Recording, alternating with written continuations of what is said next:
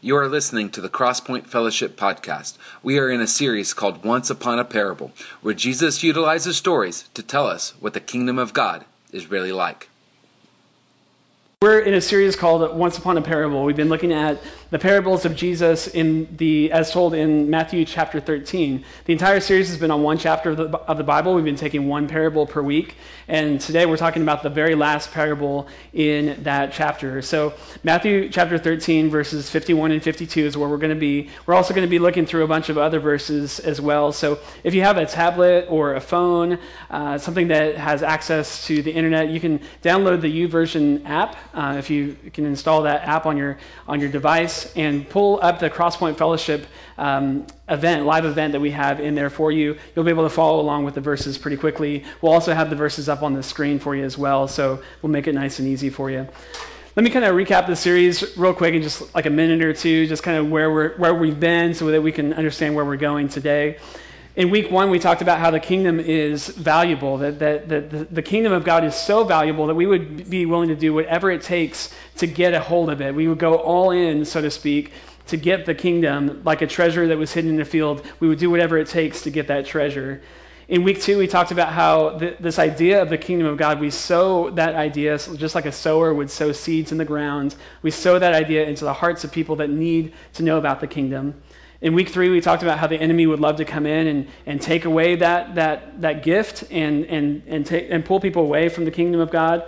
In week four, we talked about how the kingdom is always ever growing all the time, like a, a mustard seed grows into a, a, large mustard tree, and that it becomes so big that it can actually give rest to people who are around it, even people who don't know Christ. And it permeates this broken culture that we all live in. Last week we talked about, it's kind of a heavy week. Last week we talked about uh, heaven and hell. We talked about how Satan would love to, to, pull people away from the kingdom of God and take them into his kingdom, which is destined for hell. But Christ is doing everything that he can to love people into his kingdom and bring them to heaven. Today we're going to be talking about how, in almost kind of coming back full circle to week one, we found this treasure, this treasure of the kingdom of God, now, what do we do with it? We're holding this treasure. Do we just sit on it forever and ever, or do we do something with it? And so, the question we're asking today is what do we do once we've found the treasure? Once we've found the treasure of the kingdom of God, what are we going to do with it? So, Matthew 13, um, like I said, the, the verses are going to be up on the screen. If you don't have a paper Bible or a tablet, uh, we'll throw them up on the screen so you can just look up there. But let's go ahead and dive in. Matthew 13, 51. And this is going to be the shortest parable we've done all series, so it'll be nice, nice and quick, and then we'll, we'll kind of tear it apart. But in verse 51, Jesus, before he tells the parable, Jesus says, Do you understand all these things? He's talking to this crowd that's heard all these parables over the last uh, five weeks and six weeks today. Um, they've heard the same parables, and they say, Yeah, we, we do understand. We do understand what all these things mean. And then in verse 52, he gives them one last parable. He says, Then he added, Every teacher of religious law who come, becomes a disciple in the kingdom of heaven or kingdom of God is like a homeowner who brings from his storeroom new gems of truth as well as old. New gems of truth as well as old. So this, we get this picture of this homeowner that, that goes into his, the, the dark recesses of the storage of his house, and he finds all these gems. Some of them are old, some of them are new, and he brings them out to share with others. What do we do once we found the treasure of God? We, we give it away. We give it to people who need it. And that treasure is going to be sometimes old and it's going to be sometimes new.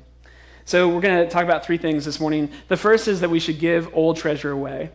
One of the things that the homeowner did was he found all this old treasure that was in his house and he gave it away. I was thinking this week about old treasure, old things. My, my wife and I love to go to museums when we go on vacation. Uh, we went to New York City a few years ago. We'd love to go to what, what kind of old things can we find? And, and these valuable old artifacts are so, are so treasured by us today, even though they're, they're ancient.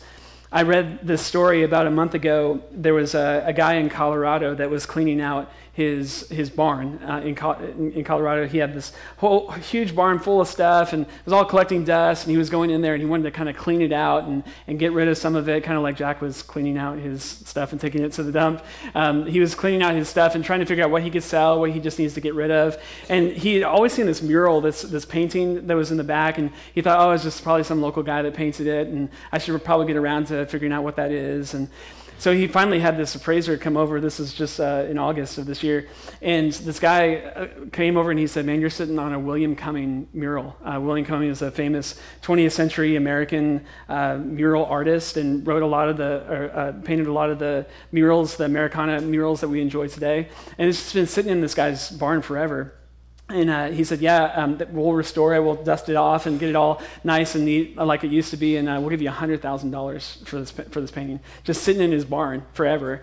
So the old is valuable. Uh, sometimes we don't even know what we're sitting on, um, but, but, but he was able to make $100,000. Some of you are, this afternoon are going to go to your basement or your attic at, at home and start digging up, try to see what you have that's worth a lot of money. But yeah, he was able to find this old thing that, that, that was incredibly valuable.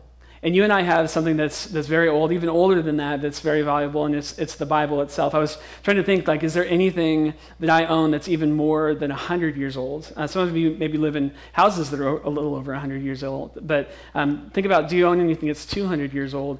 We own something that's at the minimum 2,000 years old. We're coming up on 2,000 years for some of the New Testament.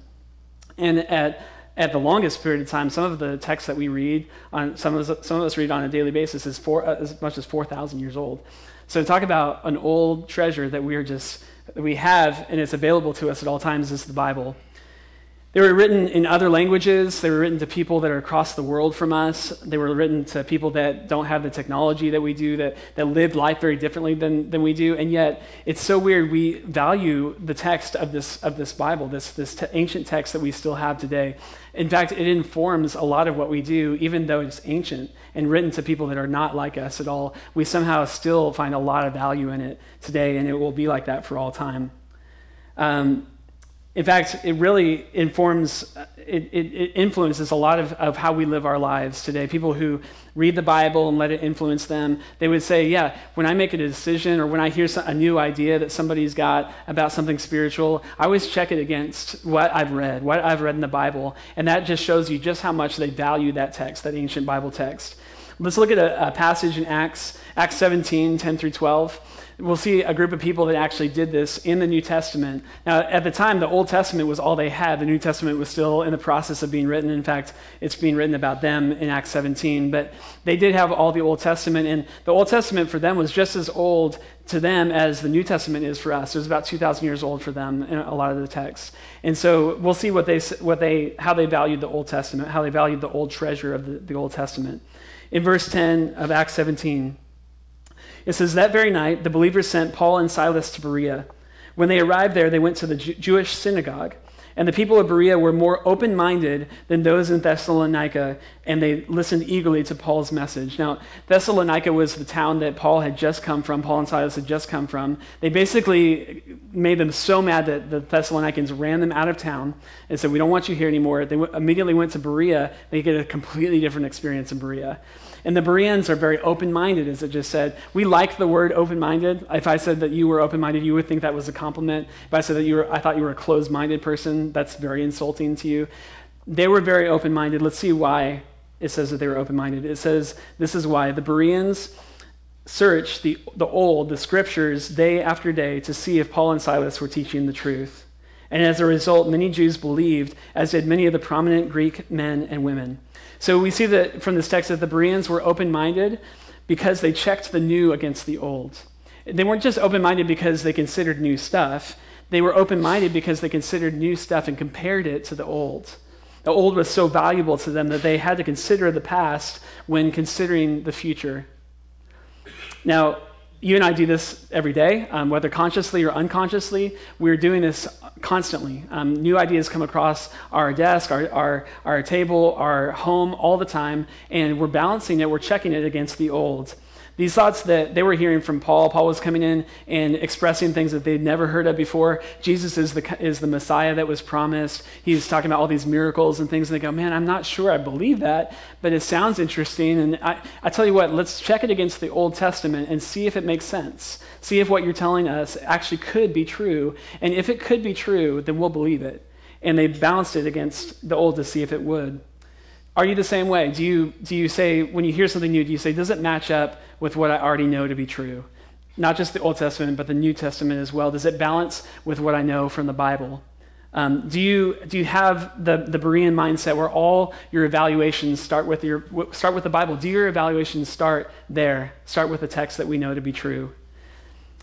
I'll give you an example. Uh, if, if this was to happen, to, I, this would, I don't believe this would ever happen in this church, but could happen in other churches. But uh, if, uh, one of the things we know to be true from the Bible is that we must call on the name of Jesus to be saved, that salvation is through Christ alone. We know that it's talked about over and over again throughout the Bible. It's abundantly clear.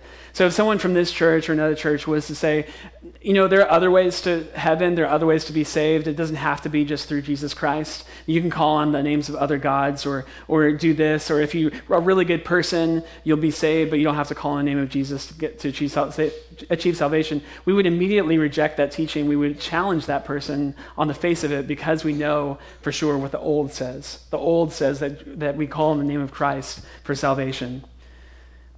So that's, that's giving old treasure away, valuing the old. We have to old, understand the old in order to understand the new. So, but the second point is that we give new treasure away. We can't give just old treasure away. We have to give new treasure away as well.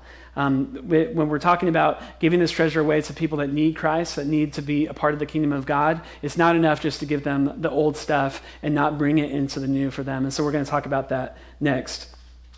So, in the same way that the old mural that this guy found, this William Cumming uh, mural found, was $100,000, um, there are things that are made new nowadays that are $100,000. You can go out today, uh, you, not me, go out today and get a BMW for $100,000, and it's going to be worth the same amount as that mural. So, the old is valuable, but the new is valuable as well. And this homeowner was finding new treasures to bring out to them as well, the people that needed him. So let's look at Matthew 9. This is just a few chapters earlier in the same book that we were just reading in Matthew 13. Matthew 9, 14 through 17 is a great passage. It's a passage where Jesus is challenged with some of the old teachings um, that they had um, kind of taught themselves and gotten wrong and, and, distorted over time. And they wanted to see what Jesus' reaction was to some of these old uh, treasures, and Jesus gives them a new way of thinking about it. In verse 14, Matthew 9, it says, One day the disciples of John the Baptist came to Jesus and asked him, Why don't your disciples fast like we do and like the Pharisees do? And essentially, Jesus is being asked a question of tradition at this point. Fasting was all throughout the Old Testament, all throughout the New Testament. Jesus was is, talked about fasting quite a bit. Um, the idea behind fasting is that when you have something that is uh, something maybe that you're mourning over, that you're emotional about, passionate about, something that's maybe not quite right in your world or in the world at large, and you want to seek God fervently about it, you might give up food. You might spend those times that you would normally be eating lunch to just get on your knees and go before God in, in, passionate prayer. That is not how the Pharisees saw fasting. It had been distorted over time. It was ritual for them. It was something they did maybe as much as twice a week, and they just did it because that's what you did. And that's, and that's part of our tradition. That's part of our culture is we fast twice a week. They would do it in front of other people and impress them. It was not something that meant anything to them. And Jesus challenges that. In verse 15, he says, Jesus replied, do, do wedding guests mourn while celebrating with the groom? Of course not, but someday the groom will be taken away from them and then they will fast. What he's talking about here is, is uh, well, let me throw it out this way. The last time that you went to a wedding, were people fasting and just abstaining from food, or were they gorging themselves so that you had to roll people out of the reception hall after they were done, okay? So fast there's a time and a place and fasting the time for fasting is probably not at a wedding reception. If i was in the middle of a fast and i went to a wedding reception i'd probably hold off on that fast just for that one night. I think probably most of you would do the same Jesus, this is real quick. This isn't really a lot about the message today, but Jesus is basically saying, look, there's a time and a place for fasting, and when they're hanging out with me for the next three years, that's not the time to be doing it. Now, one day they will need to fast. When I leave them and the Holy Spirit needs to come, they're going to be burdened and they're going to feel that passion that they have to seek God and, and ask for the Holy Spirit to come. They're going to fast then, but not now. Now it's not the time. And then 16 and 17 is really where we're headed today, where it talks about, uh, where he talks about new stuff. Verse 16, he says, Besides, who would patch old clothing with new cloth? For the new patch would shrink and rip away from the old cloth, leaving an even bigger tear than before. In verse 17, and no one puts new wine into old wineskins, for the old skins would burst from the pressure, spilling the wine and ruining the skins. New wine is stored in new wineskins, so that both are preserved. We want to give new wine to people and, and put them into their new wineskins. Now, the wine and wineskin thing is confusing to us. We don't really understand what that's like. We don't make wine that way anymore. We use vats and barrels and modern equipment. Back then, what they would do is they would take new wine, they would, they would, they would uh, collect all the juices and put in the yeast and everything. They would take this wine and they would put it into a new wineskin what would happen is that the wine itself would give off um, would uh, would gases would es- escape from it it would expand it would contract. The wineskin had to kind of move with that whole process. And it would it would in the process it would it would it would kind of expand and, and get further out. As it did that it would get very brittle and very hard which is what you wanted. At the at the time they would they would you know pour out the wine and drink it. If you tried to put new wine again in that used wineskin and the old wineskin you're asking for trouble because at that point, the old wineskin is so compact, it's so unbudgeable, unmu- unmoving, unflexible that once you put in that new wine, what's going to happen? It's going to expand that thing and it's just going to explode, and all your wine's going to go all over your new carpet. So um, that's not what you want to do.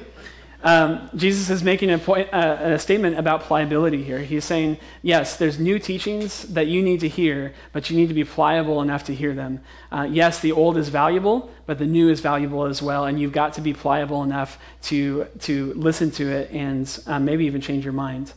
So that's the next thing I wanted to, to tell you under this point is that We've got to change our mindset if we're going to be ready for the new. If we're going to adapt our, our, for the culture that we're around, we're not living in, in the culture of the 1900s or the 1800s. If we're going to adapt to the 2014 culture that we exist in today, we've got to be changing our mindset and be ready to give new treasures away to the people who need to hear it.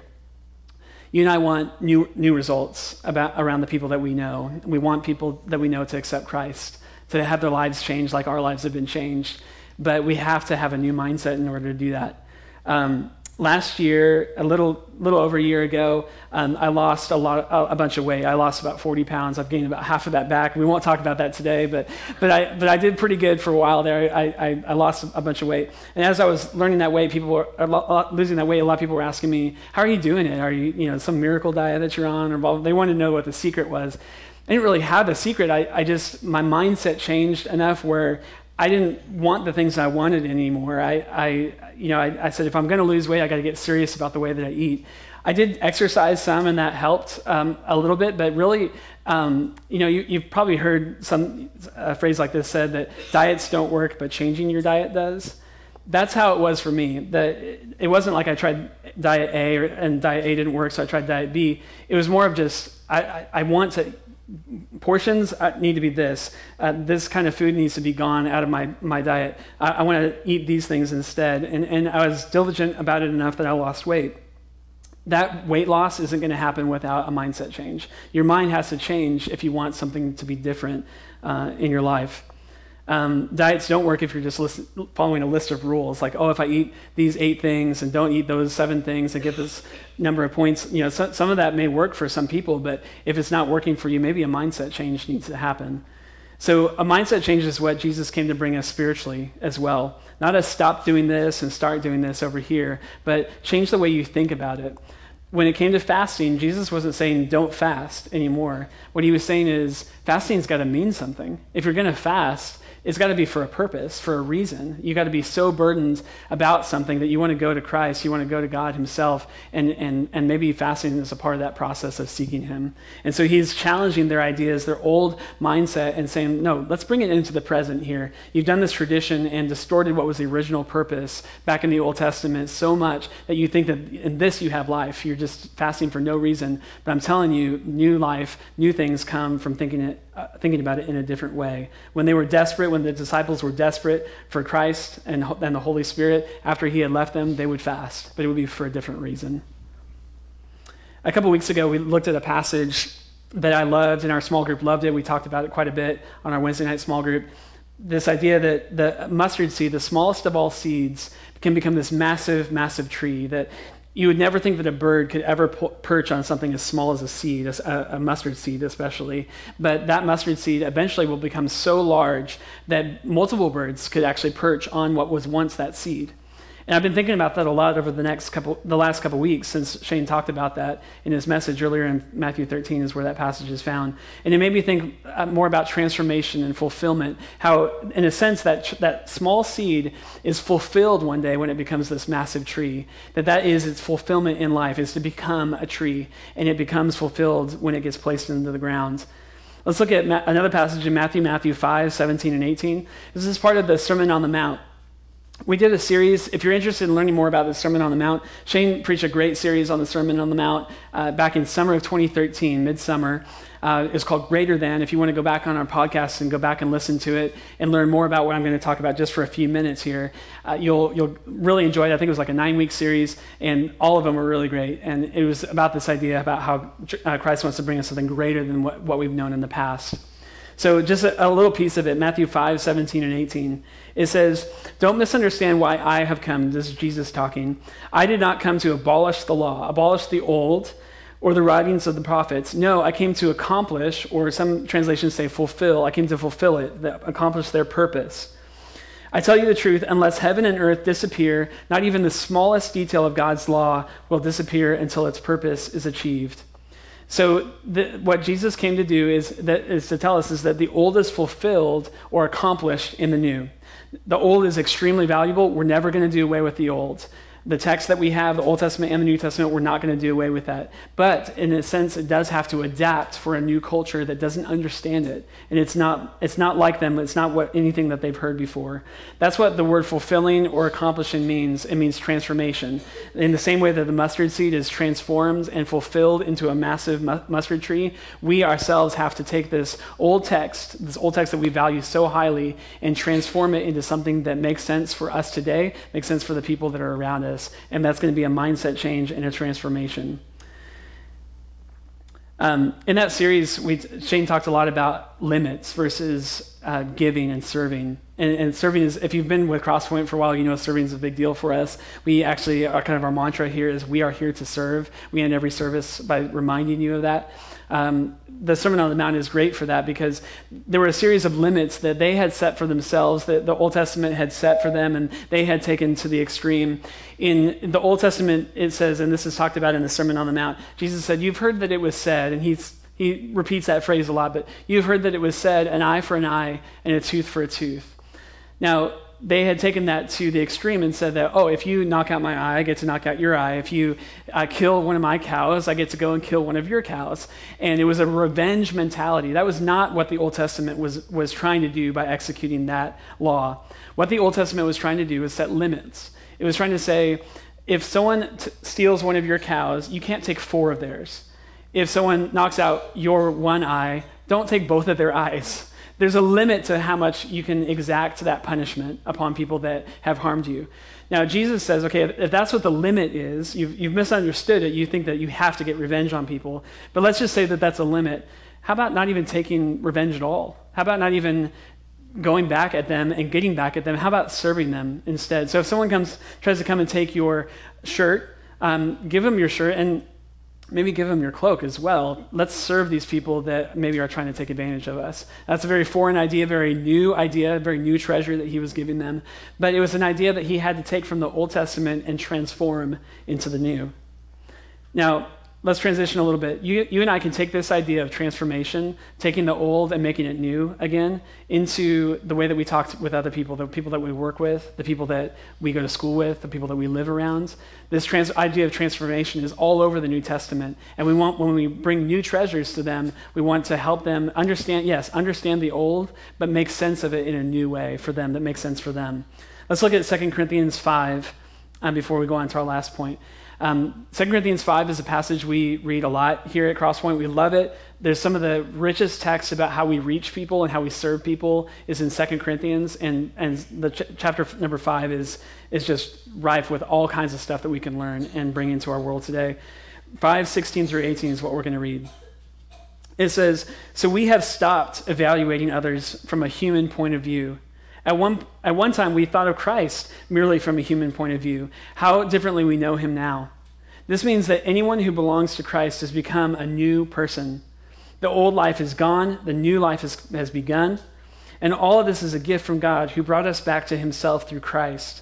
And God has given us this task of reconciling people to Him. I love that word reconcile. We've talked about it some here at Crosspoint.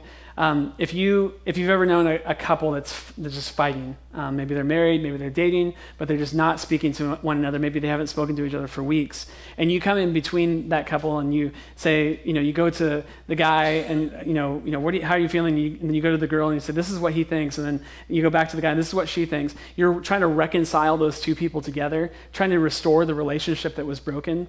That's essentially what the imagery that, that Paul's using here. He says, you and I are going to do the same thing with people that don't know Christ. Their relationship with God has been broken. Sin has come in between them and God Himself. And it's up to you to help reconcile those people back into relationship with God.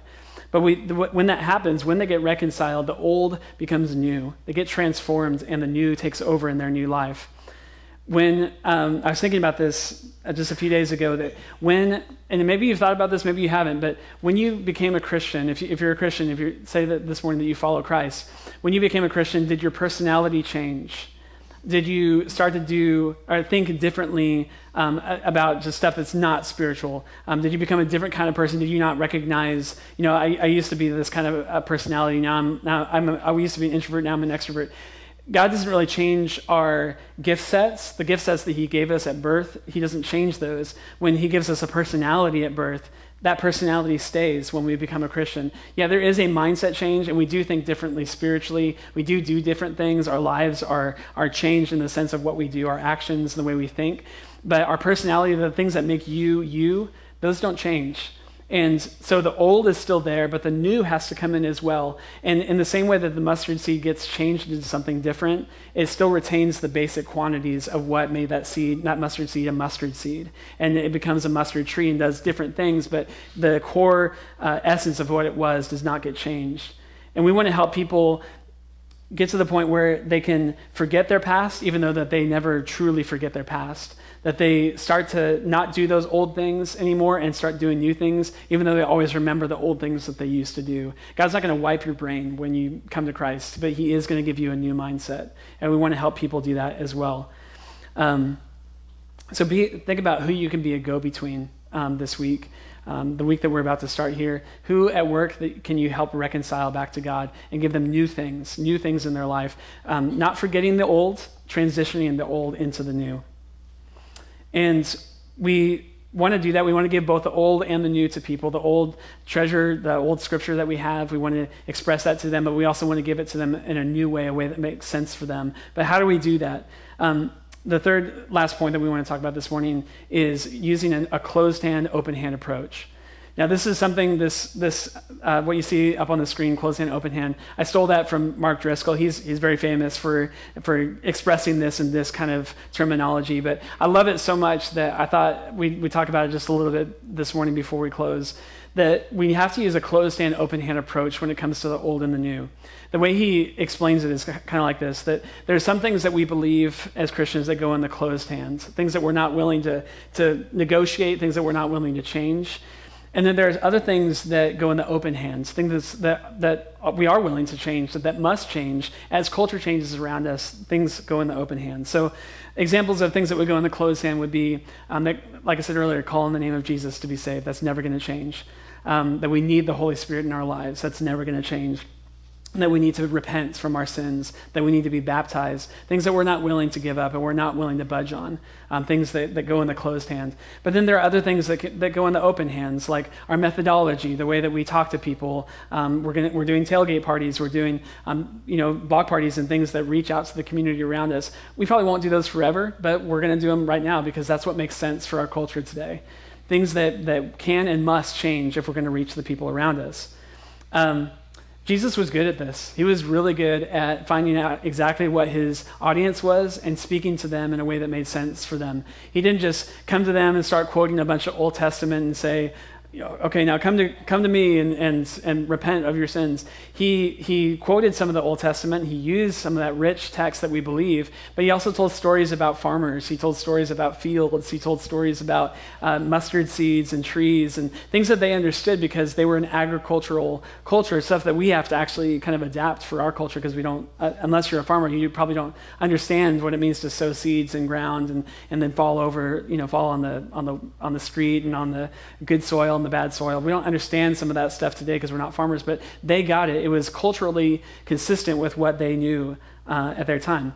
Uh, Paul was great at it. We talked about Paul earlier, how he would go from town to town and he would speak the language of the people that, that he was speaking to. So when he was speaking to Jewish people, he would speak in, in Hebraic and, and, and, and speak their language and speak the things that they understood in their culture. Then he would go to the Greeks, the Roman people, and he would speak Greek to them and he would speak their language, figuratively speaking, the things that, that they understood. He would quote their prophets and their poets and he would put things in a, sen- in a way that they would understand understand it because it's what they grew up on, and he would just transition it, giving them old things mixed with the new to help them make that transition in their life. So we've got to do the same thing. There's some things that we're not willing to negotiate, but there's some things that have to change, and they have to adapt as the culture around us changes. This is where the, the church can get in trouble. There's a lot of things that deserve to be in the open hand that we put in the closed hands. And there are some certain things that deserve to always be in the closed hands that we make open, and they shouldn't be. So what that looks like is um, we're the stuff that should be in the open hand we put in the closed hand. We've always done it this way. We're always going to do it that way. Um, this is the kind of music that we've always done. We're always going to do that kind of music. This is the kind of outreach that we've done, always done. We're always going to do that outreach, and that's never going to change. Then the opposite can also be just as deadly. The stuff that should be never negotiated. Call on the name of Jesus to be saved. Um, yeah, re- repent, but you don't really need to be baptized, or it's not only through Jesus that you need to be saved. Sometimes the church will take things in the closed hand and they'll put it in the open hands, and that's not that's not what should be. So, getting this right, getting the closed hand and open hands, is the secret to giving away old treasure and new treasure to people in a way that helps them transform into the new person that Christ wants them to be. So let's talk practically um, here just for a few minutes before we before we wrap up what, what is Crosspoint? How is Crosspoint doing this? Um, how, how are people individually doing this uh, as, as well as a church? Um, our methodology has changed. Um, so even since we started Crosspoint six years ago, almost six years ago, um, the things that we used to do, we don't do anymore, even in the span of six years. Um, when we first started as a church, we tried door to door ministry. We tried um, knocking on doors and, and, and talking to people, um, interrupting their dinner time or whatever they were going on, was going on in their home. And we just decided that that doesn't really work so much in our culture. Now, did that used to work in you know yesteryear? Absolutely. And the church has seen a lot of growth because of that kind of ministry but does it work in 2014? Are, are, people as welcome to just strangers knocking on their doors? Not as much. I, I, I, don't, I don't like it. I don't know if you do. Uh, and, and so those are some things that we've said, no, that, that, needs to change. So we've done different things instead. We serve soccer teams. We, we serve communities by bringing them entertainment and music and free food. We do other things to reach out to the community that they are a little bit more um, open with and, and, and responsive to. It's why we decorate the way that we do. Obviously, we've got some weird decorations going on. We're getting ready to paint the children's room. Maybe they already have. I haven't been over there in a little while, but we're going to make that, that place more colorful, more inviting for kids, because that's what speaks the language of 2014 kids today. They love colors and, and vibrancy, and we're going to do that for them. Um, it's why we do a, a, secular song at the at secular, so to speak, a, a song at the beginning of service. We want people who don't know any worship songs because they didn't grow up in church, they don't know what worship songs even are about. We like to give them a song that they know before we give them a whole bunch of songs that they've never heard of before. That's just something that we're doing to try to speak the language of the people around us. That's new treasure that we're trying to give them. We do we use technology, we use blog posts, Facebook, website things that our, our culture that we live in today is very digital. Not so 30 years ago because no one had a personal computer, but nowadays people speak the language of digital culture. And so we want to engage in digital culture here at Crosspoint. We've always been about that since, the, since day one. Um, sometimes in our messages, we'll reference movie clips or even show movie clips on the screen. We'll reference pop culture. Shane does that a lot. He'll talk about um, a news story that just happened that week or talk about the latest thing that happened in sports. We'll reference pop culture because we, we think that those are the parables of our time.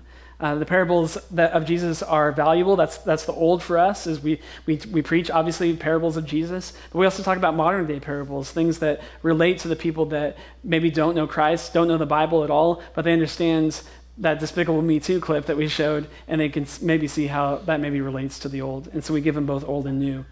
Um, tailgate parties already mentioned sports. Uh, we're trying to love sports here. We're, we're a church of nerds, uh, people that love comic books and video games and stuff like that. But we're trying to love sports as well, uh, right, Jared? And um, and uh, we, we love we want to love sports, and a lot of us already love sports um, because Republic loves sports. This is a big sports town, and a lot of our terminology that we use here at church, we, we call it uh, Christians fans. We call um, uh, not, unbelievers people who haven't yet become a Christian non-fans. We team members and team leads. We use that kind of terminology because we are trying to engage the culture that's around us, and Republic is is very much about sports.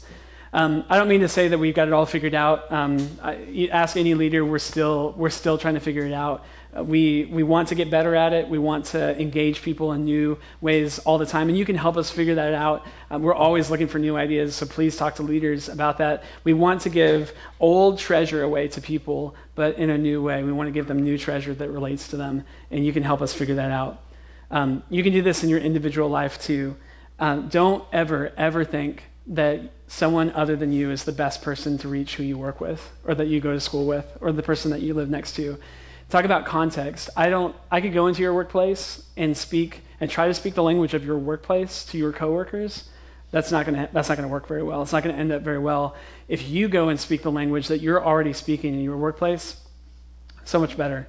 You can give new treasures away to the people that need it because i don't know how to speak the language of your the, your circles that you run around in and so we want to give you every tool that we can give you. Um, that's why we, we have small groups. That's why we, get, we have Bible reading plans. We're trying to give you all the, te- the tools to learn the old treasures that, that you and I treasure and will never change. But we also want to give them contextually to, to your workplace and help you do that. But you're going to be the best person to do that.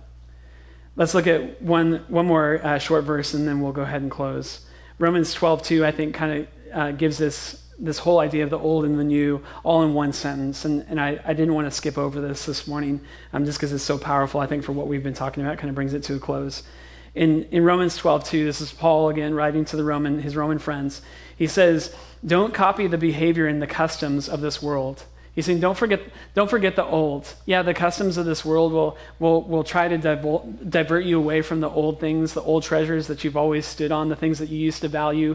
Don't stop valuing those things and copying the, the, the things that you see out in culture. But, and he, he, this is important, but he says, but let God transform you into a new person by changing the way that you think. So, yeah, don't forget the old. Don't copy what, everything that's go- going on in culture, but you've got to change the way that you think. If you're still holding on to old methodologies, things that used to work before but don't work necessarily in our, our culture, you've got to change the way that you think and start doing things that relate to people nowadays. But in the process, don't forget about the, the old things that we stand on, the treasures of the Old and New Testament that will never change and we're never going to negotiate on. Um, so that, that I kind of felt like that was just a good kind of wrap up to what we've been talking about this morning. Um, so just kind of recap, and we talked about giving old treasure away. Um, there are truths in this book and the, the Bible that we read. They're so much bigger than you. They're so much bigger than me. Things that are never going to change and we're not willing to negotiate on. But we also can't be blind to the culture around us. We've got to give new treasure away, and the kingdom has to adapt around the culture that's ever changing. And then lastly, we use a closed hand, open hand approach. We've got to keep both in tension with one another that we're giving, yes, we're giving old treasure away, but we're also giving new treasure away to the people that need it. We want to relate to people and, and reach them and where they're at. It's going to be trial and error um, at first. You're going to get it right and you're going to get it wrong, but we've got to keep trying um, to reach the people who are around us. So as the band, the band's going to come up and, and, lead us in a couple songs. I'm actually going to be in the back for a couple songs while the band is leading you. If you want to pray about these things, um, or just um, you know, I can pray for you. You can pray for me. Uh, I'd love to further the conversation even after service if you want to talk some more. But we want to give you an extended time of worship to kind of think about these things. Um, where are you at today? Do you feel like maybe you're in the first camp where you need to maybe know the old better, get to know the old treasures of the Bible a little bit better. Uh, maybe you're saying, I understand the old, but I don't really understand how to make it relatable for the new, for the culture that, i that I exist in. I'm not sure how to transition that and translate that into a culture that's always changing. Um, maybe you're doing both, but the tension of it is kind of difficult for you. You're not sure exactly what things can change and what things need to stay the same. And, and you, you want to pray about that this morning. I would love to pray for you, um, or you can pray um, by yourself or with someone that's sitting next to you as well as we're singing. So um, as the band comes, let me go ahead and pray for us, and we'll just pray about all these things and that God would help us give this treasure away. God, we thank you that, that you have given us incredible, incredible treasure. That things that, that we read are the most, the, the, my Bible is the most important and most valuable possession that I own. And I know a lot of people here feel exactly the same way. More valuable than my house, more valuable than my car, um, more valuable than anything else is, is my Bible. And it's because you've made that text so true and so rich and so much about you. And it's, it's, it's what I love. Um, but Lord, I, I don't want to be just content with just um, quoting scripture and expecting change, but I've got to translate that into people's minds and, and hearts so that they can accept it. Lord, we want people to be grafted and brought into the kingdom of God, but it's about it's all about how we give this treasure away. Just like the homeowner was giving you an old treasure away, we want to do the same thing. So, God, change our hearts, change our minds, our mindset, give us a new mindset. Um, help us to see you in a new way. Not that you change, that you're changing, because you are you are never changing, God. But the culture around us is changing, and we have to adapt to it. So help us to do that. Help us to be open to those kinds of change changes while never uh, changing the um, the gospel that is always always going to be there. Um, Lord, as we sing and as we pray, I just pray that you would just um, help us to see where we're at and to make a, a, mental change, a mental assent this morning that would help us walk a different path that would be um, more in line with what, where you want for us. Help Crosspoint, help us individually to do these things. In your name I pray. Amen. Thank you for listening to the Crosspoint Fellowship podcast. Find us on Facebook at My Crosspoint, where we help you connect with God on a daily basis.